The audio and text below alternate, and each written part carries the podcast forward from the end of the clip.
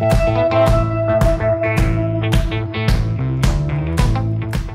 listening to Mike and Kristen. The podcast. I'm Mike, a musician, writer, and producer. And I'm Kristen, a painter, writer, and designer. Our show is all about following dreams, taking chances, and what life as an artist is really about. Together, we bring you weekly guest interviews and thought provoking conversations. Let's go!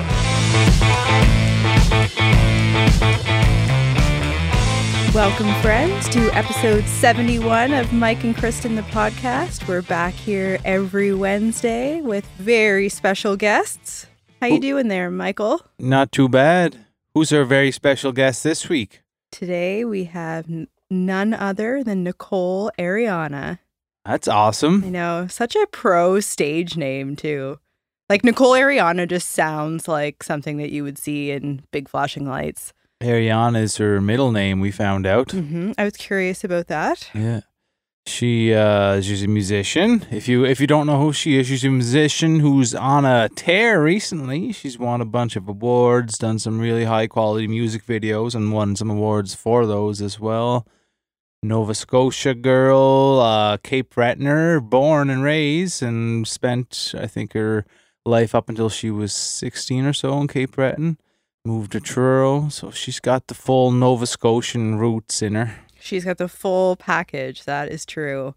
What I really loved and admired about this interview was Nicole talking about being in the middle of a transition. I think often we hear about people that are on the other side of that experience and they have all this great advice about just do this and things will work out and it will be positive. But she really talks about being in the thick of that and how it can be uncomfortable not to be on the other side of things. So thank you, Nicole, Yeah, for your she- honesty. she came here while she's figuring things out and yeah had had an awesome chat like Not everybody wants to talk to you when you're in when they're in that state of mind. They want to wait until like everything's going great in my life. This will be a better time to interview me because I'll be a better version of myself. But she just came exactly who she was on that day. yeah and that's that says a lot about who she is and Yeah. where she's likely going to go like working through the times that are hard and george it's our cat's birthday today so he's very vocal He's screaming for attention because he's been inside for all of 30 seconds. Yeah he doesn't like coming inside anymore So I think he's just giving a shout out to Nicole Yeah. as well. he's he's a big fan of nicole he actually is yeah, he, he- is. he's uh he's pretty timid around most people he's got a little uh he's born in the woods so he's a little uh what's the word uh starts with an s Shell shocked? skirmish skir- Squeamish? squeam no Scared? it's a super common word i just can't remember it in this exact moment um cats it's a word that's typically used to describe cats skittish okay, skittish. yes. he's he's uh fairly skittish around new people. But Nicole, this is the whole point of this story where I sound like an idiot was that uh he went right up to her and let Nicole pet him. Yeah, he loved her. Yeah. Who wouldn't? She's a lovable person.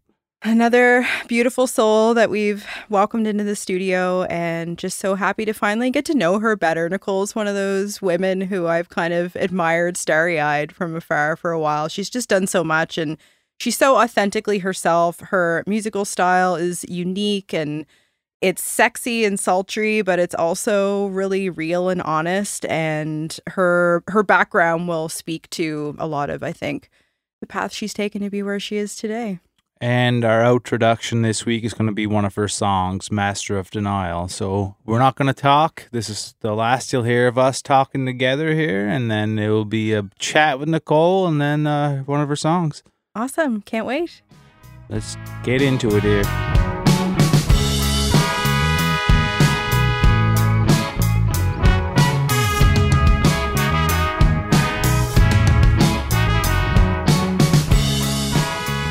You know, once you're able to go back in, it's like you're living in this, yeah, Yeah, wasteland. the, the pattern that the fire goes is just completely random at times. Yeah. No way to predict it. And also, like a lot of people who who lost their homes, aren't probably want, gonna want to go back. Like Yeah. you're going back to just charred remains. Like Yeah. your yard is not your yard. Like, Yeah. you can you could rebuild there, but you're rebuilding on top of soot. It's never gonna be what it was. Like yeah. yeah. That would So be a weird decision to make. I, I imagine everyone will feel differently about that because for some it will always feel like home by Yeah. virtue of location, and others maybe there's some Yeah. trauma. You know, they're leaving that will Mhm. have trauma that will stay with them, and they never want to go there again. Yeah, and Yeah. even to think about everything they lost, like photos or whatever. I'm so glad that you guys didn't uh, have that here, like this space. Oh, it would be, you know, Mm-hmm. Yeah, we it's uh, quite the home. packed up a few things. Uh, Some random shirts that I never wore in like ten years. I was responsible me. for wardrobe. Oh, Yeah. okay. I was like, these are the sentimentals. Like, I'm like such a hoarder. Like, I would have grabbed like, yeah, like the most random things that I don't, you know. It was all very random. Yeah. Yeah. Well, you're in a rush. Yeah. Right. You think that you're in such a clear headspace, though? Like we Mm. actually discussed Yeah. what we would do. Yeah. But when you're faced with that moment, it's a completely Yeah. different emotion that comes over you. I'm Can't sure, like lots of things in our life, Yeah. such as being on stage, perhaps. Yeah. For sure. Like, yeah. do you guys, okay, so I've heard this with professional athletes where they do a lot of visualization yeah. to ensure that that moment that you've been working so hard Yeah. to make as perfect as possible goes smoothly. Is that part of your practice as musicians and performers?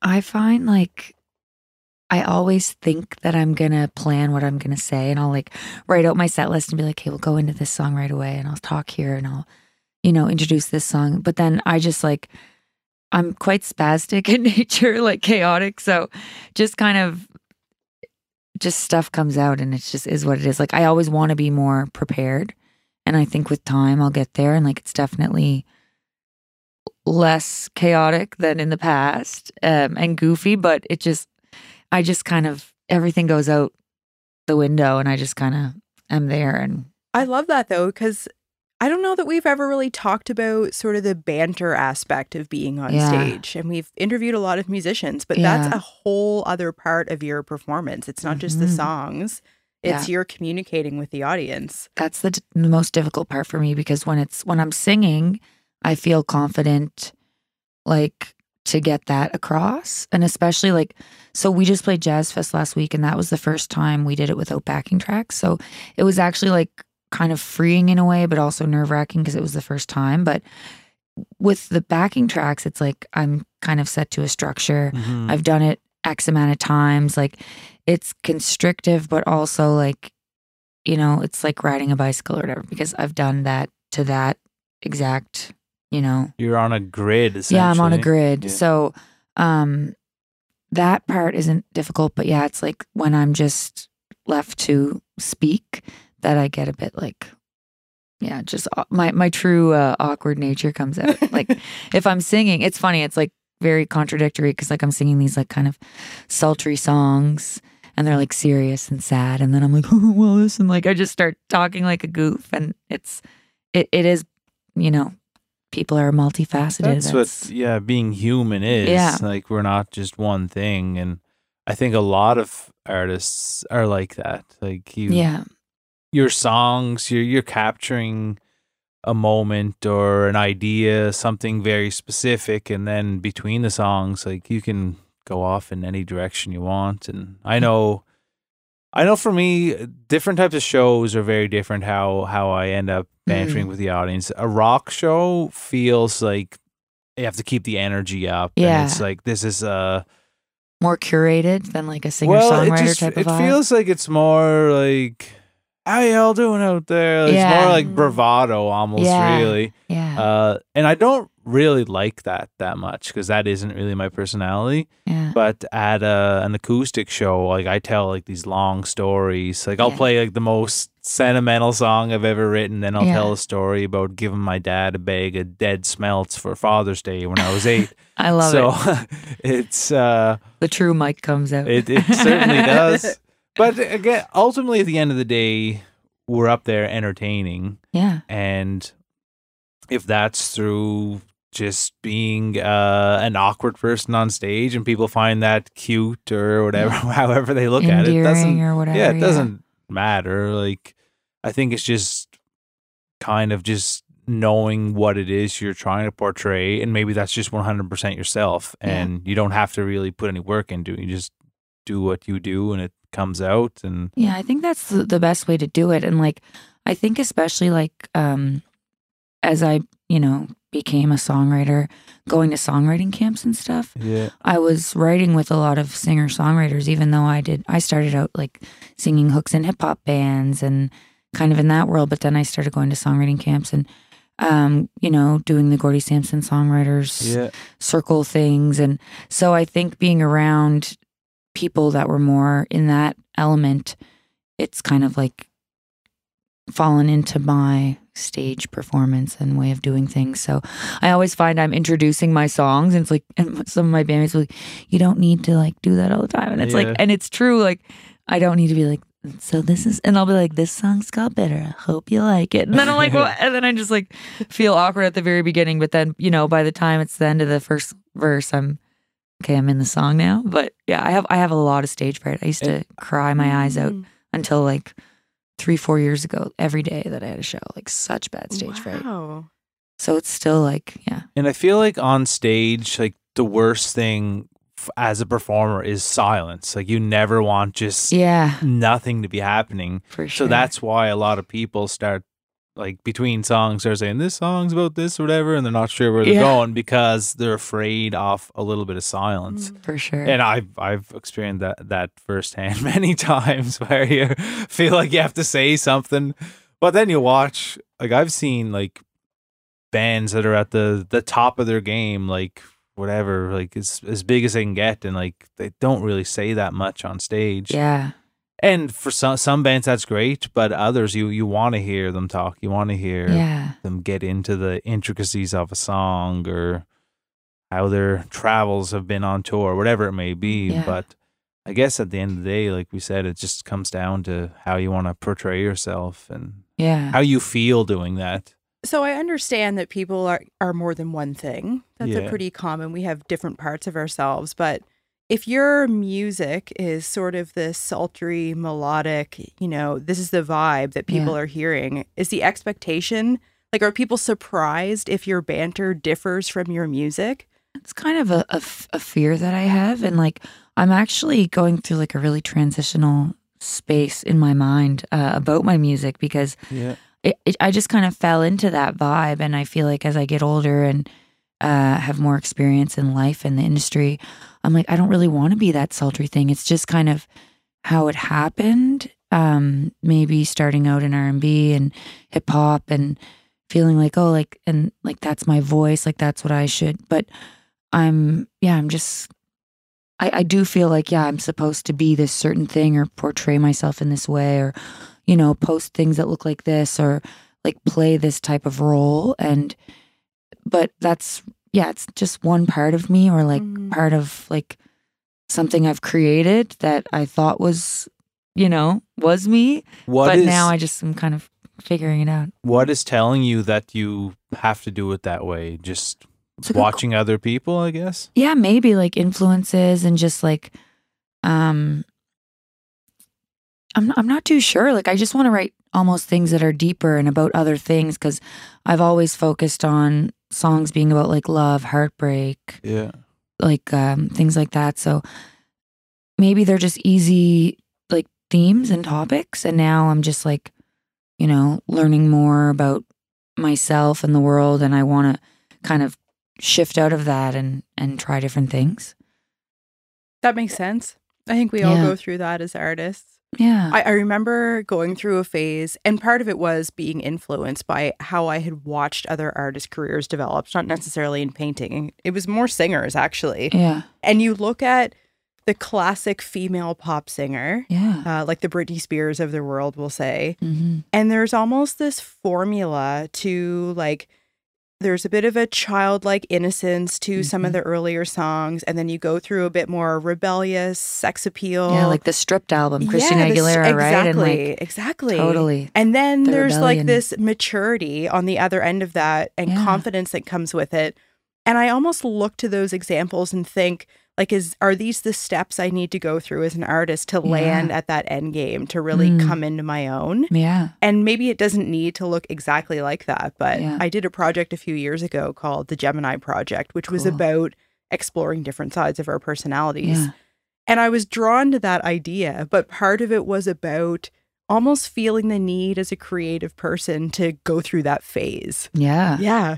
I don't know if you guys can Yeah. relate to that, but Totally, especially like as as a woman, I think we almost feel like we have to be sexy in these things, and like that's part of what makes us uh, interesting or desirable, or like you know, uh, will get us attention. And and it's not it's not a it's definitely not a positive thing, but I think, um, yeah, as a female, like maybe I just thought I had to do those sorts of things, and not Mm. necessarily even that I, I don't know, I just kind of fell into that vibe, but yeah it's it's not how i how i want to be seen like in totality yes. you know in entirety so And definitely yeah. It's inevitable that just as you're progressing with your career, you're going to look back at what you did and try to grow, I guess, sure. from there. And I think most artists aren't like saying, okay, I'm in this phase or this stage. Like you're just doing what yeah feels right or what you you are at that moment and for sure maybe that uh, kind of timeline that you were referencing, Kristen, is just I don't know, just maybe just a natural one that exists, or, or maybe that's one that major labels have forced upon those type of artists. I'm not Mm, sure, yeah. but I th- I think like that that feels like a pretty natural thing. You start out and you're innocent, Mhm. and then you want to break away from that, and like "Ah, I'm not so innocent anymore. And Yeah. then- that innocent. yeah, I know, all these songs are coming to mind. and, and then like you you get a little bit past that stage and you're a little more introspective and looking back and like yeah I want to be a little more thoughtful and mature. yeah, I- and, i'm deep like I, have, I have layers But, yeah, that just feels like a natural thing and yeah I don't know if I'm still in my sexy phase or what now. You're always in your sexy phase. Yeah. Like. but yeah, I think just an artist's career, like you're you're always growing and you're always trying to progress and learn from what you did, like learn from the mistakes you made and and take the things that's helped you and made you, I guess, grow and and kind of use that as a catalyst. But yeah, I think everyone is just always kind we're never stagnant in our growth. We're always just kind of looking out there for where things should go, not necessarily like saying I want to go there, but just following a path and maybe you happen to go there. Yeah. Do you have sort of an end game in mind, or uh, maybe it's a lifestyle that Yeah. you feel like that's where I'm headed towards? Definitely, it's it's something I think about a lot um, lately in the last couple years. Um, I think putting out my album, like my first full project, this like past October, um, was something that I needed to do, and it's made me feel like okay, I did that thing that took me forever, and I was such a perfectionist with it, and now because I was really focused on songwriting before that and writing for others and just kind of a little bit fearful of of putting out something that wasn't perfect and i'm so glad i did it because it just had to happen. Um, but now I, I feel like i can move past that and and i do think what i would like to see is just like stability creativity like peace you know? Mm-hmm. um, so I think like I'm kind of maybe sh- gonna just shift towards more just like feeling like I'm taking care of myself instead of just chasing after something. I just want to write and like not put so much pressure on myself. So what I would like is just to be able to yeah, create music like have more stability in my life and and yeah, just be creative, but not really. Yeah. I don't really have like huge expectations Mm. because I think for the longest time it's like, yeah, you, you're like, I want to be a pop star, I want to be famous, and I definitely don't think that I want those things anymore. And if it if it happened, that like I'll f- deal with it, and Yeah. maybe it'll be great. Maybe it'll like everything is is uh you know good and bad in in different ways. So um well, not everything. Some things just suck, but but you know, like you, you think this thing is so great, but then there's all these sides that you don't see. Like you know, being a musician, people think, oh, you're doing so good and and you're so cool, and it's like, well, it gives me a lot of anxiety. It's like Mhm. you know, I don't I don't really make a lot of money. Like I have to do other jobs, and it's um, you know, yeah. There's always sides to everything. We often ask guests we have on about what making it is to them, and Kristen has asked me that before, and I'm like, I feel like I've made it because I'm creating music. I get to do what. I love. I'm just collaborating with people, playing shows, meeting people. The only thing I want is to feel like it's less of a grind. Yeah, yeah. That's kind of how uh, I feel. I just want some help and support, like to like if I can do exactly what I'm doing, but not be stressed out about this, this, and this, Mhm. like oh my god, this is amazing. And so, and part of that is, I guess, financial stability, Yeah. and and just not having that weight on your shoulders of trying to get to a certain point. Because Yeah. I feel like most artists, no matter where they are, if they're making ten grand or a year or 10 million they're also still trying to get somewhere There's Like, yeah, there's no ceiling. It's like there's always something. There's always things to apply to or or Yeah. new new heights to reach and it's like that never will ever end, you know? So Mhm. it's like yeah, feeling content. I I I yeah, sitting here with you guys, I'm like I feel like you've totally made it. It looks like beautiful happy home and you're, you know, it's uh you know, you're doing what you love and but definitely there's always more to be done or more money to make or Yeah. more stability or things to, you know, it's It's- just heights to reach. It's a curious comment and observation for you to have made about us. And we've heard this before of people coming in the studio like, Mm. wow, you know, you guys have this really cute house. And and we do. Like we feel very grateful for that. But we still struggle, both of us, with that recognition that yes, there's no ceiling. yeah. And feeling content with status quo forever Mm-hmm. feels impossible for the creative mind. totally. And maybe it's supposed to feel that way.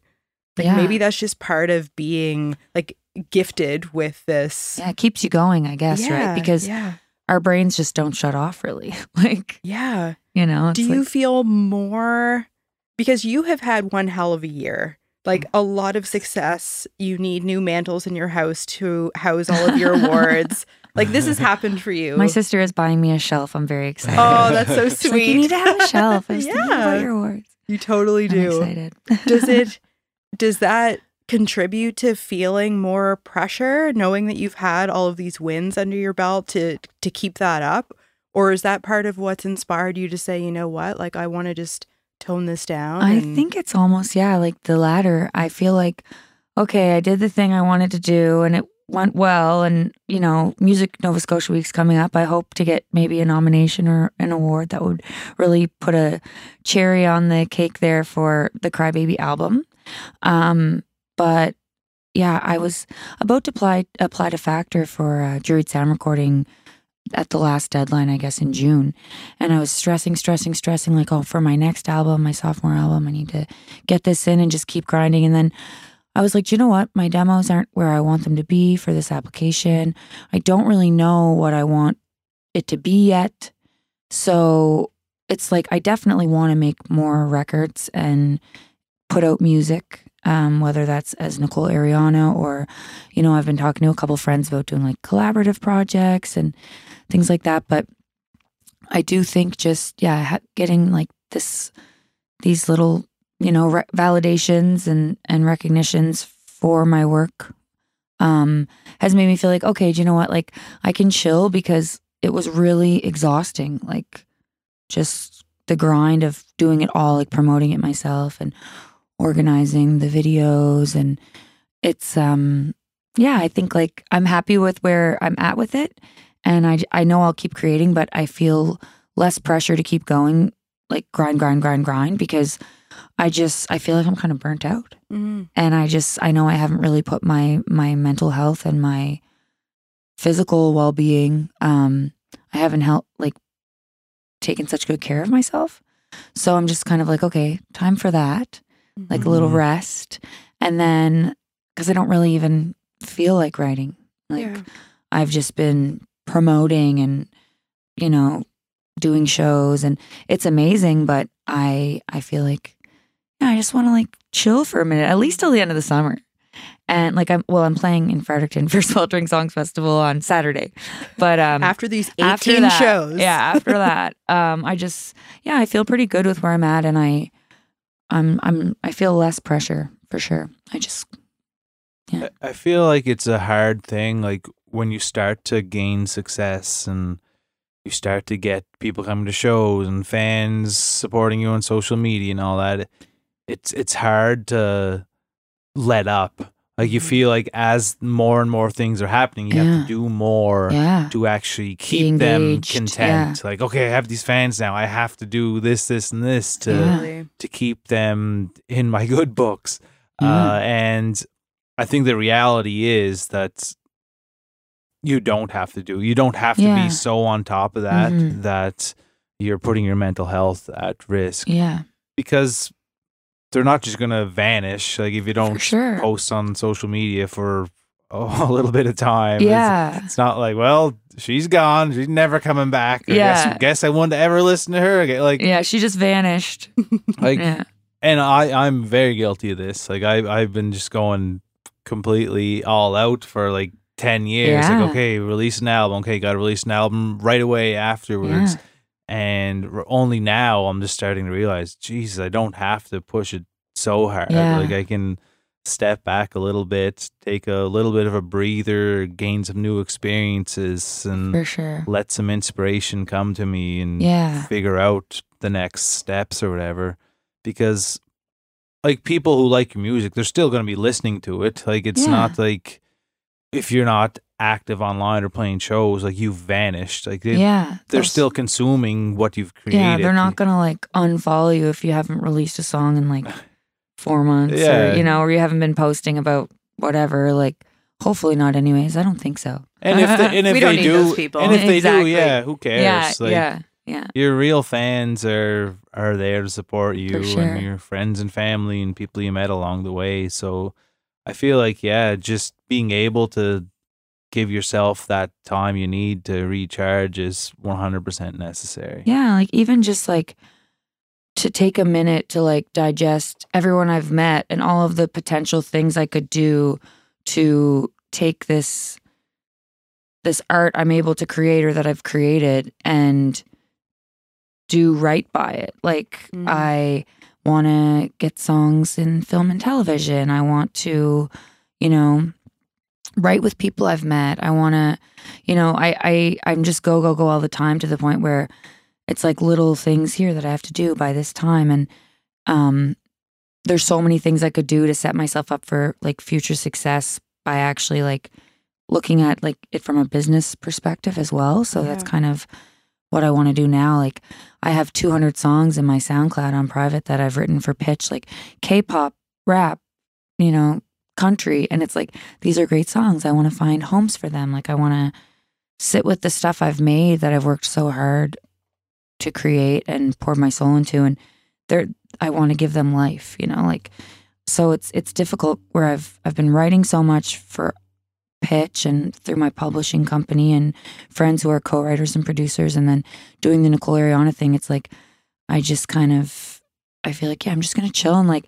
actually like think about how to how to use all of this, you know? Yeah, It's, like uh, marinate and all yeah. the things that you've done. and just yeah like figure out how to best move forward Mm. instead of just constantly grinding like that's kind of where i'm at it's just how do i best move forward in a way that's gonna give me that peace that stability Yeah. and uh, i'll be able to be creative but not creative with like nothing like no success at the end of it and by success i mean just like happiness and being fulfilled because if i'm just writing a song like five days a week i'm not getting paid to write that song i'm Mhm. writing it in hopes it will make money so i kind of want to look at the things i've done and and you know instead just keep keep writing keep writing keep writing Mhm. and uh and then Do you know about yourself the things that will kind of give you that revitalization? Yeah, like just kind of slowing down and maybe like spending more time by myself and like, you know, making like my living space more calm and I just feel like I'm I'm home. I like throw my stuff down. I run to the next thing. I and like I'm very family oriented. So my family lives like an hour away from Halifax, and in, my sister's in New Brunswick, and I have nieces and nephews. And I'm always like, oh, I got to go do this with the family. I got to do this. So like even just like my niece is turning 13 this week, and my mom went to see her in New Brunswick to my sister's, and I was like, I actually because I went two weeks ago. I'm like, I actually can't go because I have to do this at home for myself. Mhm. So just kind of even like having boundaries and not saying yes to everything. Like I've always been yes, yes, yes. Um, and my mom always be like, "Oh, yeah, this is." I'm like, "Mom, I can't do that because I have to do this." And she's like, "Oh yeah, it, this is your best friend's last birthday party shebang. Going, it's everything is the biggest deal. You have to go." And it's like, I definitely like I lived in that world for a long time. I'm just like, I got to do this. I got to do this. I got to go to this thing. But now it's like I'm much more precious with my time. Mm. So I think uh, that's kind of what I have to do to, you know, Yeah. Settle in a little. to settle in and and then be able to jump back in with like more of a plan. Mhm. And time is really the only thing that matters to us in the end, too. Mm. Like we, I feel like Kristen has left her job in the last year, eighteen months or so from That's the awesome. government. She's a full time artist. and Badass. Mm. I'm a full time musician and creative person, and it's certainly challenging for both of us to to live our life as a couple, pay for our house, our car, all the things we need to. Groceries cost a million dollars for a bag of carrots these days, so it's a challenge. Yeah. But at also, I feel like in working really hard at all the things we did and just putting ourselves out there, we've created time for ourselves Yeah. where we have we have this abundance of time where we're able to do what we want. Mm. And you know, maybe Kristen doesn't right now make as much as she did at her government job, but we got we can go to a whatever. Someone invited us to stay at a cottage last week on a Tuesday night. And like normally like Mm. just wouldn't be able to do that. Couldn't do And, it. like, Yeah, "Ah, This is awesome. We're staying at an awesome cottage someone invited us to because we have time to do that. Yeah. And it's more an abundance of experience now, which Yeah. is so much more fun than Yeah. just money that you'd never have time to spend on the experience. Uh, yeah, I always say like, um, like I I work to live. I don't live to work. You know what I mean? Like, um, I've always yeah. It's like do what you got to do to get by, but what I what's really important, yeah, is having time to live your life, and and then that's kind of where those creative inspirations come from. So, Yeah. Are there awesome. shows or maybe recording experiences for both of you that come to mind as just the most fun that you've ever had? Like, what's the most joyful, silly, just in the moment fun show that you've had? show. I, I I imagine it myself to be a show, but maybe there's a different circumstance. Like maybe it's playing at the boathouse or in the studio, and all your buds come in, or like, is there something that sticks out as like that real joyful moment? Go ahead, Nicole. We're like, oh gosh, I'm stressed. Uh, It's hard to put you on the spot with these. no, things, no, not at all. Like I definitely think like being in the studio Mhm. or like writing with like, you know, going to songwriting camps and writing. Um those are like my most joyful creative experiences like just being silly and goofy with friends and making something. Um bec- and and like when we were rehe- like so I've I'm really lucky to have these four amazing players that join me when I perform live and we were at Seamus Erskine's um place in Dartmouth rehearsing for Jazz Fest last Monday, Tuesday. Um, learning like, you know, rehearsing the tracks with oh, the backing tracks and they're so great. We had so much fun and we were just like like improvising and I was just like kind of jazzy freestyling. We were like having like solos and just stretching out the songs, trying to fill an hour set, which we couldn't have done if it was backing tracks. It's like 27 minutes. Then we did a couple covers. We did like Fiona Apple, Criminal. And so I felt like so like we had had a little puff of weed. I had this little cider. It was Mhm. just like a nice chill with my friends in the vibe. zone. And I felt just like so free and creative and it was wonderful. Um and then it's funny because then we got on stage and it was I was just a little more tense, a little less like that stage fright very much is there for me, but it was very fun and it felt good to really like pull on that experience of being in that safe space with them and trying to recreate that even though it wasn't as comfortable. It was really nice to do that, like Mm. and to kind of you know, sing and just hear things because I was so constricted with um, playing with backing tracks before that. So Yeah. that's kind of an example, but definitely like in the studio or like just jamming with pals, like is definitely like a very happy space for me. I feel like any show where you get the audience completely on your side, Mm-hmm. like it doesn't matter if it's 10 people or a thousand, Mm. like when you have, when you won them over and they are like at your mercy in front of you, like they're just into everything you're doing, like that's a pretty special moment. And Mhm. I feel like you just can really become your best in those times too. Like Mhm. you just, you're willing to go for anything. Like you've, whatever, you might belt out a note that you usually do falsetto or something. Like you just have the, the energy from them is powering Yeah. you and your Mhm. energy is powering them. It's like this cyclical thing. That is a really uh, nice feeling when that happens. so I, th- I think just when you're you're just feeding off each other and it just keeps growing, growing, growing, Yeah, you'd get a confidence with that reception, of course.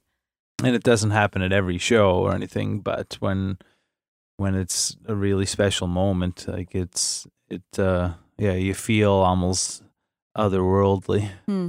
yeah, I've had like one or two shows where I've gotten off stage and it's like, yeah, you feel like, wow, that was like the best show we've ever done. Like yeah. because you did feel that energy and it's like yeah that's kind of like a huge part of why we probably keep doing it? Yeah. Yeah, yeah. it's Be like hard to explain your drug of dragon. choice. Yeah. yeah What about so you expressed having stage fright at some point in your life? What my led you whole to life. want to pursue this job? it's very funny. I'm a sucker for punishment. Um yeah i always had terrible stage fright um but i was always singing like i'm like a middle child. Um i was always just dancing around the living room like singing disney and whitney houston and carole king whatever frank sinatra. Um and like constantly singing like in a, in a comfortable space you know? Mom be like nicole you have a beautiful voice but please can you just stop singing for a minute? Because like i'm trying to do work or something you know? Like just always go go go. And um i just kind of because i that was like an outlet for me and like something i did to pass the time um i joined choir. Like i was in like the church choir when i was like four or five. And then i joined the choir in four five six and I just happened to be like given the solos and stuff in the Christmas concerts. And it was very, very scary, but it's like I knew that I had a talent for singing. So I did it. And it's like I just I was like obsessed with the Spice Girls and I wanted to be a Spice Girl. I wanted, and I grew up in Cape Breton and I was like, you know, I don't like Celtic music. I love pop music. Like my sister played a lot of I had like my mom played a lot of awesome jazz and singer-songwriter uh like music and stuff. And then my sister was older and she would play like Toni Braxton, TLC, like Mariah Carey, you know, all these and then a lot of like Dave Matthews, like such a such a massive like musical foundation, I guess. Mm. So I kind of lost my train of thought there. It's like a hodgepodge. Yeah, the stage fright we were talking about. Yeah. about. So I just kind of, I don't know, I loved singing and it was something I was good at. So I did it because I wanted like that attention, but I also was like very anxious. Mhm. So it's always been there. Um, but I just kind of, I remember my my sister. I'd be like, "Can I sleep? Can I come to your sleepover?" And she'd be like, "Yeah, you can sleep over, but like you have to sing us to sleep." So like that was when I would be most in my zone because I'd just be like, "If I," like just singing Whitney Houston in the dark because it was so dark that I could just sing, sing, sing, and I would sing every song I knew to them.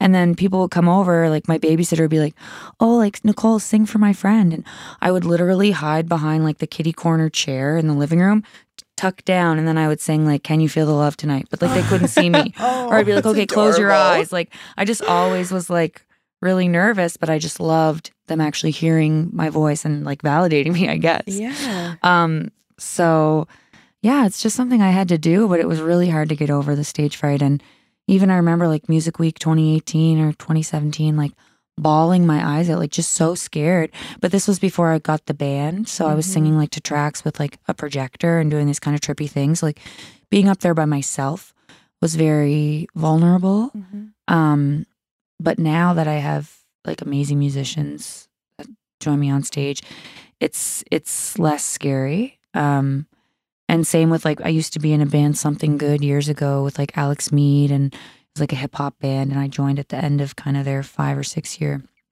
run and we would play shows with three sheet and all this stuff. Being on stage with them, I felt energized. I wasn't as scared. Like I was always a little scared, like a healthy nervousness, but yeah, it's uh it's interesting. I don't know. I think having other people there um, Yeah. really helps. It's still there, but Can I ask gets easier. what the fear is? I don't know. It's a good question. Like fear of judgment or fear of yeah, I guess like forgetting your lines like, or like fear of yeah, like judgment or like yeah, just like yeah, just fear of not Mhm, being good enough, I guess, or mhm. Did you messing go through that. Mike? Like, did you ever I'm- have that kind of stage right, or maybe still yeah, do I, at I'm, times? always, I'm nervous before every show. yeah, To yeah. some extent. I don't blame you. I'd sooner um, die than do what you guys do. So I have Like, the utmost not- respect. I'm That's not why I'm very curious to hear you like really Yeah. describe it. Yeah. Yeah, I'm not like throwing up in the bathroom, afraid to go on, Yeah. but like I have butterflies and anxiety, and Mhm. and I think ultimately it is just you want to do your best. You want you don't want to like- mess up. Like Yeah. there's just so many variables that come into play. Like if Right. I got whatever ten pedals, if one little cable is yeah, it's messed just up, that like, like, wanting gonna- to be a per- it to be perfect. And, Yeah. like nothing's ever going to be perfect. But and like was I talking too much before the show? Is my voice going to be good? Yeah. Like there's just so many little things. Mhm. Like when you just pick up a guitar at home and play, you're I guess there's no there's no feedback happening. There's no one that it's bouncing off. Um, but when you're playing a show, you're playing to these people and they're there to judge you and to to I guess tell you if you succeeded or not Right. in, in a roundabout way. Mhm. I think it's But- important to talk about this because it's Yeah. an aspect of your lives that people don't see. And like Yeah. Nicole, you were saying earlier, people might look at your social media profile or go to one of your shows and be like, you're the coolest person on earth, which you both are, but they don't get too. to see the feeling that comes with Yeah. it. And that is so relatable. Mm. Yeah. And pushing past it is rewarding too. Totally. Right. Yeah. Like it's it's doing something hard. Like yeah, if Mhm. I, I can challenge myself to push through this and overcome this Yeah. fear, like I can do anything. Like I'm unstoppable. yeah you want to you want to push through like i definitely don't want to be a quitter and i don't want to like i i want to reach my goals i want to keep going but it definitely it's not easy but it's like definitely just yeah super rewarding so Did you at some point in your young life, rea- or you're still young, but in your mm. like teenage life, Yeah. choose that this is what I want to pursue? And did you have your family's support behind you? What was that time in your life like? So, like as a teenager, I think I lo- I had a lot of anxiety as a teen. So, I like did the did the elementary school solos and stuff like that, and then junior high, um, I was in a choir, and that was cool um, for one year. Then I moved um, from Sydney to Truro, and there was like I went to CEC, and it was like big like musicals, like like there was three auditions, like singing, dancing, and acting, and I would go to like one or two and then I get like scared and not go. Like I was just a little too self conscious um because the stage fright was very real at that time. Um but I was in this really good choir, the First Baptist Girls Choir. it was um it was a non-denominational girls choir from 12 to 18. We like toured Germany for 2 weeks. Like it was like a really nice. really awesome like very strict musical director like like very intense but very good choir and really like wonderful bonding experience like you know being part of this choir with all these young women and just singing together. Like i love being in choir honestly. Mm. um but that was something i could kind of hide behind. And i would i would get a little too nervous to audition for the solos then too. So it's like 17 16 um and i always like when i was younger yeah like when i was like 10 11 i really wanted to be like a famous singer but i didn't know how to do that you know? Um but i remember like when an aside when uh, ginger spice left the spice girls i wrote them this letter and i was like i know all of your songs i know every lyric like please like can i be the 5th I'm your yeah girl. yeah yeah, i'm your girl yeah so funny Did they write back? um, n- uh, I actually like. I know I wrote it. I don't know if I actually mailed it. You know, Yeah. but I do. Anyways, I won't go into the how I. Did you have an identity for which spice you would represent? In No, the- probably not because I definitely wanted to be Baby Spice. Mm-hmm. but um, yeah. So then it would have been like I went to university. Um, I didn't really know what I wanted to do. Like I always wanted to be a singer, but I, de- I definitely didn't have like the the know how or like the confidence. So my mom said like you're all going to university. My mom was the youngest of nine kids, and like she didn't get a chance to go to university. She's like you're all going. I don't care. Like you're going. I don't care what you're gonna do. You're just gonna go. So I went and I I went to CBU my first year. Then I went to X, and I ended up getting a Canadian history degree. I was gonna do educate my BED. My sister's a teacher. Um, and it was like second year university that I was at a a house party in Truro at Christmas. And I met this rapper and he's like, Oh, you sing. And like my go to song was always Killing Me Softly. Yeah. So I sang and he was like, Oh, like I'm recording an album. You should come up to Halifax. So I would travel up from X all the time to Halifax and I recorded on this album and it was um, Joe Buck's Up and it was like ECMA nominated. It was like, I was like, oh, I'm going to be famous. Like, this is my big break. Hmm. So I was going up, I was playing shows like at the Seahorse, Coconut Grove, and like these places, like, you know, Nice. many moons ago. And I was like, Mom, I want to. I want to quit university. I want to like pursue music. It was the second year. She's like, Nicole, like you can do that, but you you're halfway through. Like just finish it, you know. So that's when like yeah, I was singing these hooks with these two rappers and playing all these shows in the big city, and that's kind of when I really got the bug for it. Like I was like, hey, this is what I want to do. So I was recording and writing and kind of writing like hip hop R and B stuff at that time because that's what I was exposed to. Um, and then I graduated and took a year off. And I had learned, I worked at Boston Pizza in Antigonish. And um, uh, Lindsay Alcorn, um, she ta- told me about this music arts program. And she's like, NSCC, it's music arts, it's two years. And I never thought, because I never played an instrument, like I was in drama and art and things like that. And, um, but I never did like voice lessons or I did a bit like in, in high school, like a couple one offs and things. Um, but yeah, I was like, I don't have any theory. Like, I don't play an instrument. I don't really, you know, I'm not technical. Like, I'm not trained. But anyways, I did. I took a year off and I I worked at a restaurant and then I auditioned for music arts. And uh, Tom Easley, aud- like, I sang two songs. I sang "Don't Speak" and "Rolling in the Deep," and he was like, "Well, I'm gonna say that like you're in, but uh, you have to. You also have to do like this small like three page like test." So I'm there and like I he basically was like, Yeah, I'm gonna say you're in. Like we need like you're a good great singer or whatever. And then I do the test and I'm like, uh, what's a triad? Like I didn't know anything. Yeah. And like he's like, Oh, it's you know, it's funny now, but yeah, so I I I did it. It was really hard. I remember going in the bathroom stall and like crying all the time with like theory ear training and keyboards. But that's kind of when it really like, you know, that's a very long answer to your question, but That's that's, a great kind answer. of when I really It's your life story, right? it's my whole life story. I'm like wrote a letter to the Spice Girls. She's Yeah. a writer too. Uh-huh. So you are? Do you categorize your music as pop? I'd say like R and B pop. Yeah. Yeah. Yeah.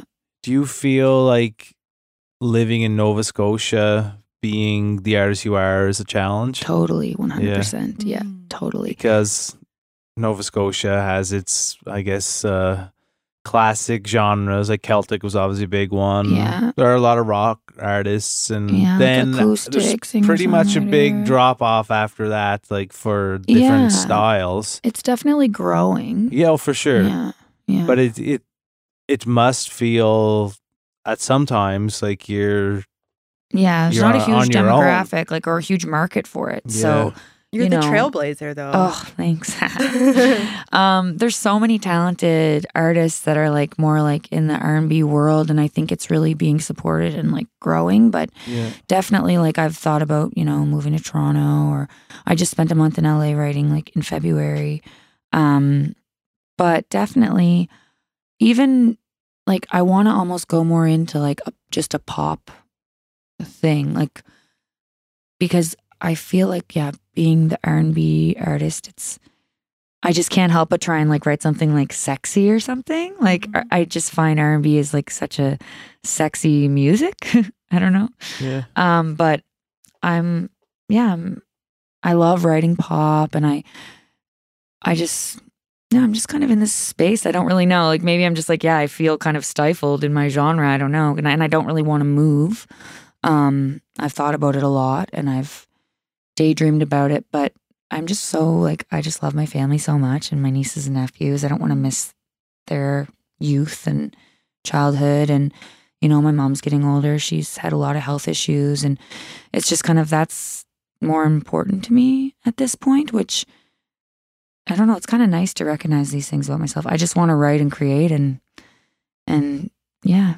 And you don't really have to move to another location yeah, like you can yeah. do everything you want to do here like Mhm. make the odd trip to whatever Yeah. LA for a writing session For or you can do sure. stuff online right Like, Exactly. Lots of zooms for sure. But like Mhm. Kristen said, like tra- you can you can be a trailblazer here. You Mhm. can be kind of one that kind of sets the Yeah. the foundation for the way things happen in on the East Coast. Really, I'll do my best. I I'm feel like always gonna do R and B. Like doing who am I that. kidding? I'm gonna do pop. Like I'm always gonna do R and B. And you're even It'll just your have a speaking voice. Like you could read me the Chronicle Herald, and I would just I melt at your you. feet. So yeah, I listen to a lot of um it's called Nothing Much Happens. It's like bedtime stories for adults. And It's yeah. like she's like, it's Kathryn Nicolai and blah blah blah. And I'm like, I've always been like, hmm, because I really love to write as well. And I did like creative writing in university and things like that. And I often think about going into uh like I kind of want to maybe go back to school and do something like that in the future. Um and I think yeah, it'd be sick to just like have a podcast or and just like telling stories and just talking. So thank you. Thank yes, you. you have two subscribers to this podcast. Yes, Pretty much the same as my Spotify now, so that's great. we talked earlier a little bit about doing this on your own. yeah. Does it feel, let's talk about that, what that means in Mhm. pursuing this on your own. Everything from, you know, management to your band to social media to, Mhm. does it feel lonely or does it feel more like you're in control doing it this way? A bit of both, but definitely exhausting would be the first word that Okay. comes to mind. Um, because I don't find I have a lot of time for creation. Yeah. Um, at least since the album has come out and like gearing up to put the album out. Um, it's been a lot of like promotion and and shows and yeah, like I have had someone helping me with um some booking stuff, but um like at a very like grassroots level. So like we're doing it all kind of together.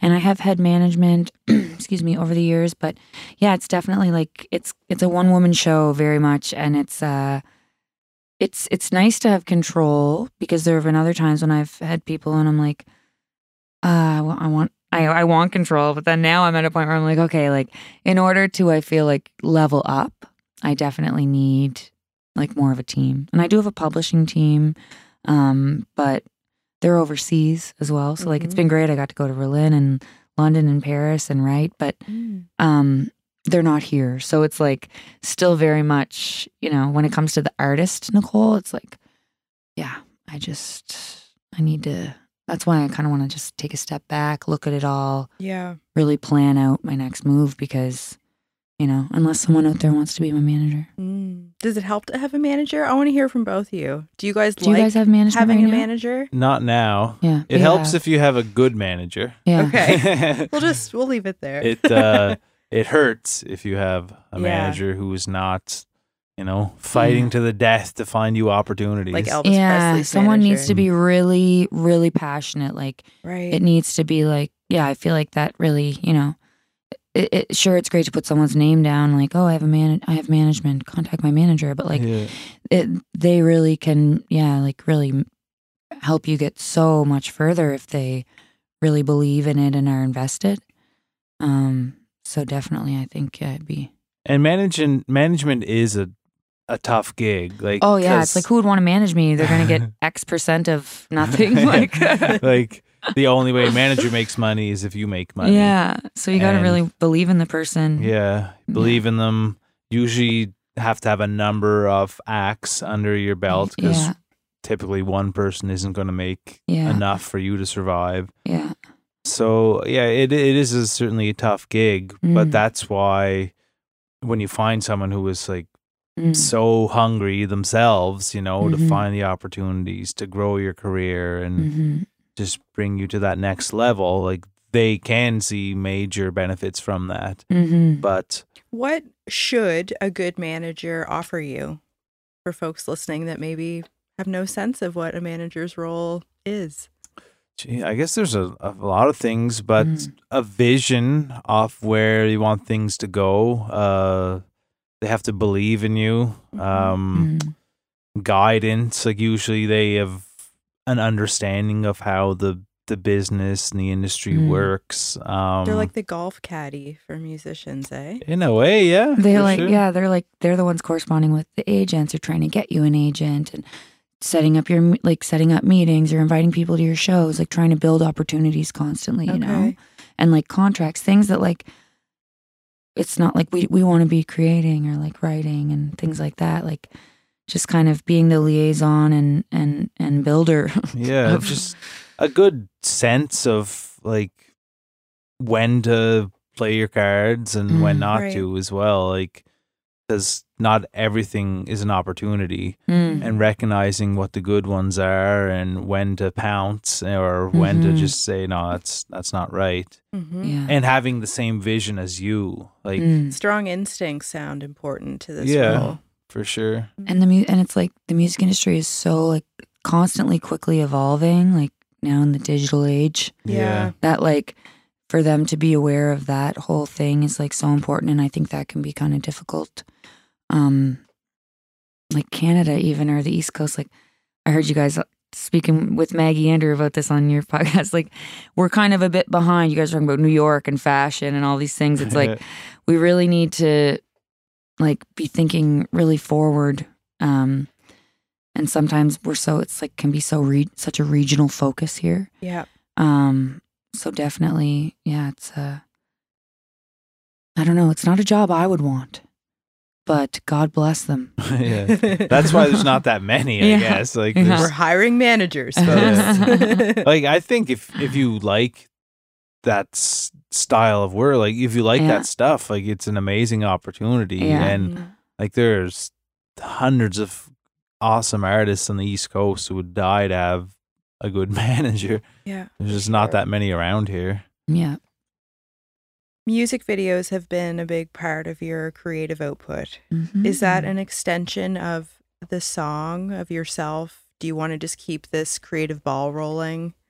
I love making music videos. It's probably one of my favorite things. Honestly, I've been like, should I go to film school? Like, I like love making video treatments. I love finding the locations. I love like producing or co-producing the videos and like, you know, figuring out the wardrobe and um definitely like if I, I want to keep making videos um for my songs. Um I'm actually hoping I made this amazing video treatment for my song Blame the Sea.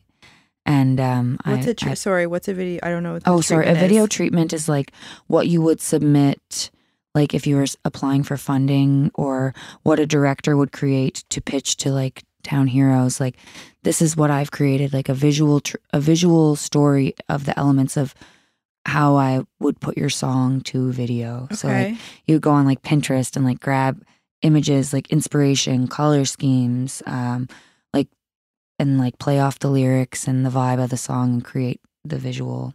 So the video treatment would be like the visual presentation, like what you plan to do. okay. Um, so I just submitted for the MVP project. I'm really hoping that I get the funding because I made this really cool treatment. At least I think it's really cool for my song "Blame the Sea."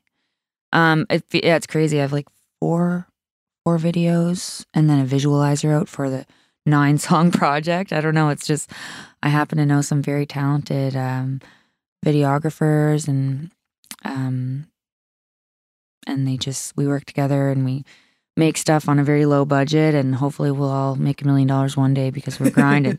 but yeah, the like Griffin O'Toole and uh, Brendan Lyle, Moose Can Fly, we've, we've made a few of those and uh, it's been, been a blast. And you won an ECMA for your. Yeah, for Master of Denial. Yeah, Yeah, that was wild. That was a very exciting night for you. I so could fun. tell. I went up with my jacket and my purse on. I Yeah, had no, like you were not expecting No. this. not at all, not at all. It was yeah. Well, it was like I was up against like Neon Dreams, Classified. Like we made that video for like under like three thousand dollars, like maybe twenty five hundred dollars or something. Um, but yeah, it was. I'm so it was it was mind blowing. I'm still speechless about it. My favorite was your Music Nova Scotia award. I don't remember which acceptance it was for. Yeah. You may remember, but you your opening line was thanking your ex boyfriend. Oh yeah, For all of the inspiration. yeah, and yeah. the crowd shout out to my I loved exes. it. That was so funny. Oh my god. yeah, that was a great day. That was like in Sydney in my hometown. Like that was wonderful. My two best friends were there. Mm. Except I was pretty hungover and I just like threw on this random dress and it was just like the same color as my hair and my skin and I just looked like this like beige blob sort of thing. Like it was like this little poofy thing. I was like, oh God, like this was my big day. I should have planned this. So then when it was the ECMA Awards, which were in the night, that was a morning thing, and I'm like rushing out to member two for the Nova Scotia Music Awards. But yeah, I was like really like planned it out, you know, a little pink moment. Mm. And then covered it up with your jacket. And then covered up with my jacket, yeah. It's like Barbie Mania, um, that Barbie movie. I guess it's just pink is just taking over the world. I heard that I, I don't recall the exact stat, but basically the biggest paint company in the world was sold out of pink paint for Yeah. months because the Because Greta movie. Gerwig was like, "We're doing this. We're we're making all the sets. We're not doing CGI." I'm like so excited about this How movie. incredible! I already Mhm. have like a whole girl night plan to go see it, and we're all gonna wear pink. I'm And gonna wear my s- pink platforms that I bought for ECMAs. I love that you have those. I know it's like, And can I Margot be taller, please? Margot Robbie's recreating all of the vintage Barbie looks for her red carpet appearances, which has So also been really fun Yeah. to watch her Mhm. fashion debuts. what a beauty! Yeah, Ugh, she's incredible. yeah, She is Barbie. Yeah. so gorgeous. So what is next for Nicole Ariana? I guess taking a break, a Yeah, little I- step uh, back, recharge. A little bit, yeah. Like, I think I'm probably gonna, yeah, like marinate on what I want to do next. Like, Yeah. um, you guys know Emily Sorry, like the like Sorry, Mhm. the man. We're like besties. We grew up together. We actually were in our choir together. Oh, like wow. when, yeah, and um, we have been talking about making some music together.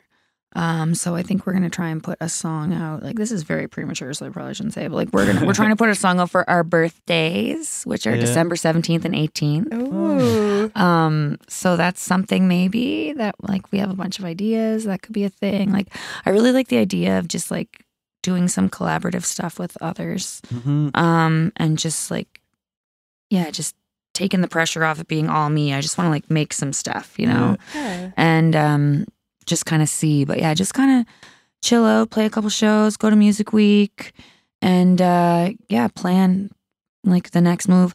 I'm also gonna do um, a remix project of Crybaby, so it'll be a, um, a year October. See, it's like I'm taking a break, but I'm like, oh, I'm doing all these things. Um, October 13th will be a year since the album was released, so I'm hoping that I'll have a remix, full remix album out like, so cool. to celebrate the year. How does that happen? already? You just take Um, the existing album and do some stuff to it? Yeah, so I have all the stems um, for the tracks, and then I have different producer friends who are all like taking a swing at different tracks and just doing their thing on it. It's just kind of like, you know, gonna be fun little random, just recreation. You know, it's like the songs in a new way. Yeah. um, a friend, uh, DJ Nemo, who's from PEI living in Montreal, did a really cool, like, kind of like 8 bit remix. Like, Corey LaRue's doing a remix on one of them. Um, Kitty Bass, um, the other one. anyways, there's there's a few in the works, so I'm hoping that that'll be a thing. And it's kind of like a just little taste of, you know, like maybe someone will like this one, but they, you know, just like they'll find their kind of their remix that they like because they're all gonna be different. It's just kind of like a cool little, just a way to kind of recreate the project in a Yeah. different way, awesome. give it a new life, so I don't have to write a new one right away. Yeah. So I can take a breather. Yeah. and Yeah. collaborate. That sounds Yeah, like something that you yeah. love doing. So Yeah, I do. I love song. Like I love co-writing, and definitely, that's like my vibe for sure. Mhm. It's fun. We should write a song sometime. Yeah, that would be awesome. I was just thinking of that when you be were awesome. mentioning you have all these things you're working on. Yeah. Not to make you busier, but Well, we, you we know. should do something. Just like you know, chill, cool, laid back things. It's like that aren't like they need to be. You know, Come hang out here for a day. I would know? love to. I love it here. Yeah, we'd love we'd love that. And Mike, you've been talking about this too recently, just the desire to kind of take the pressure off but work with other artists. Like Mm. this seems to be a, a common thing too that we find joy in is just Mhm. being with other people that get it and yeah, and just like let it roll, see what Just happens. vibing. Yeah, Yeah. yeah. I'd love to come out here. I actually said to Mike when we were walking in here, I'm like, can you guys just adopt me so I can like live here with you guys? Yes, you're adopted. Consider Perfect. it as paperwork. The We'll red sign. tub. Ah, I love it here. the red light district, we call It's it. so cool. Yes, yes. Yeah, well, you're- it's uh, truly an honor and pleasure to have you here on Mike and Kristen, the podcast. Uh, it means a lot for you to s- take the time out of your day to come here. your tough day at that. Oh, well, thanks so much for having me. It was a bit of a rough start for me and I kept you guys waiting, but thank you so much. I'm, I'm honored to be invited to be on this wonderful ca- pod. I keep calling them pods. Yeah, they're pods. It's a wonderful podcast. And uh, where can people find you on the interwebs? Well, um, at Nicole Ariana Music is my Instagram. Uh, NicoleAriana.net has all the socials and things. Dot net. Dot net. It's very Ah. 90s. Yeah. Mm, It's not because uh, NicoleAriana.com was uh, already taken. It's just because I wanted .net. No, I actually like the vibe of it though. NicoleAriana.net. Mhm. What Yeah. about? I'm sorry, Old I know we're done here, just about, but I have to ask one more question about Ariana. Yeah, that's my middle name actually. Uh, Okay. okay. yeah, got Nicole it. Ariana is it's it's Nicole Ariana Curry, Mhm. and um, I guess it was like a space goddess on Star Trek, which I kind of love. Perfect for you. Yeah, yeah, I'm a space goddess. Yeah. Well, on that note, Definitely an alien. we're not going to top Space Goddess. Yeah. Yeah. All right. Name of their next so album. There we go. Yeah.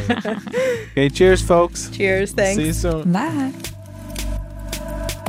I'm a mister of denial, caught up in a spiral down now. I'm chasing after memories, searching for a reason now. I keep holding on to something. Straight from the beginning, you opened up, yeah, you gave me a way in.